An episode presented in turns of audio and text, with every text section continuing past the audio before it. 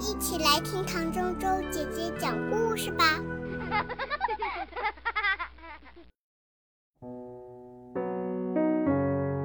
帝企鹅古古乐。这天上午，好居乐农场发生了什么奇怪的事呢？原来，兔子奥斯卡和他的小伙伴们在菜园子里发现了一只蛋。他们从来没有见过这么大的蛋。鸡妈妈普莱特非常兴奋，我们得把它孵出来。于是他爬了上去。呃，我的个子太小了，谁能来孵它呢？艾洛伊斯，当然不行，它是一只老鼠。维克多笨死了，这只狗只会瞎捣乱。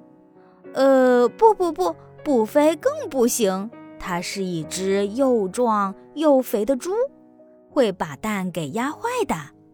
最后，埃克多和巴兹被选中了，他们是两只胖乎乎、软绵绵的绵羊，它们的个头刚刚好，身上的毛也挺暖和的。过了几天，咔咔嚓。蛋壳开始出现了裂痕，蛋壳碎了，里面钻出一只肥嘟嘟、灰不溜秋的小鸡宝宝，咯咯卡！它肯定饿坏了，埃克多大叫。可他不知道该怎么办，能喂它吃点什么呢？最后，他们发现它爱吃鱼。一下子能吃好几斤呢！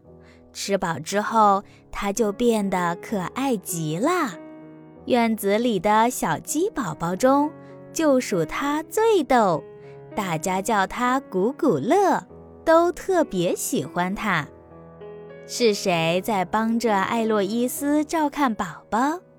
是古古乐。是谁在给山羊奶奶讲笑话？还是古古乐，是谁给大家做好吃的饭菜？当然又是古古乐。是谁在教小鸡们游泳？是古古乐。是谁闹醒公鸡洛克，让它喔喔叫？还是古古乐。是谁给布菲洗澡呢？都是古古乐。又过了几个星期。古古乐长大了，在农场里，他无忧无虑，生活幸福快乐。然而，他的身体起了许多变化，这让他不安起来。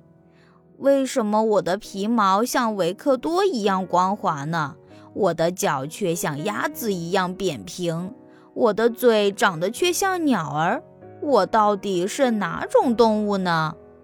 在大百科全书里，大家找到了答案：帝企鹅，南极地区的普足鸟类。帝企鹅，古古乐神气极了。那么现在我就是国王，我就是你们的国王了。这时，所有的小动物俯下身子向他表示祝贺：“国王万岁！国王万岁！”但是古古乐认真了起来，他找人给他画像，还要了辆车，经常举办盛宴。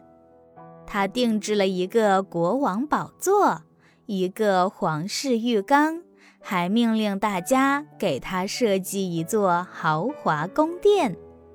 直到这个时候，大家都只把这当成个好玩的游戏。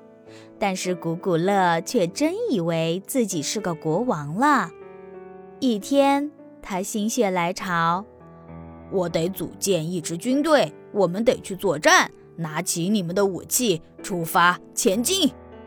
这时，兔子奥斯卡发火了：“够了！我不喜欢战争游戏，我不玩了。我们也不玩了。”其他的动物也跟着闹了起来。古古乐很生气，没有人听我的。既然这样，我回南极去。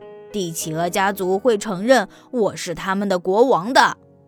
他憋着一肚子气，呼哧呼哧地走了。接下来的日子，大家都有些伤感。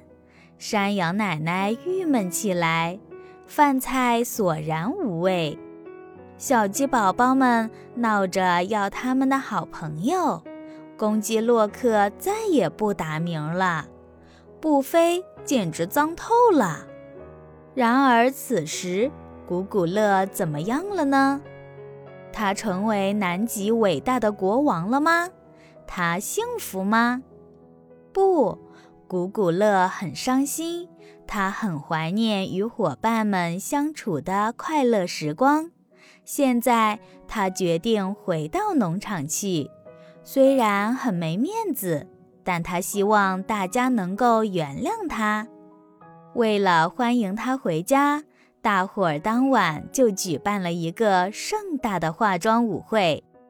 今晚谁来当晚会之王呢？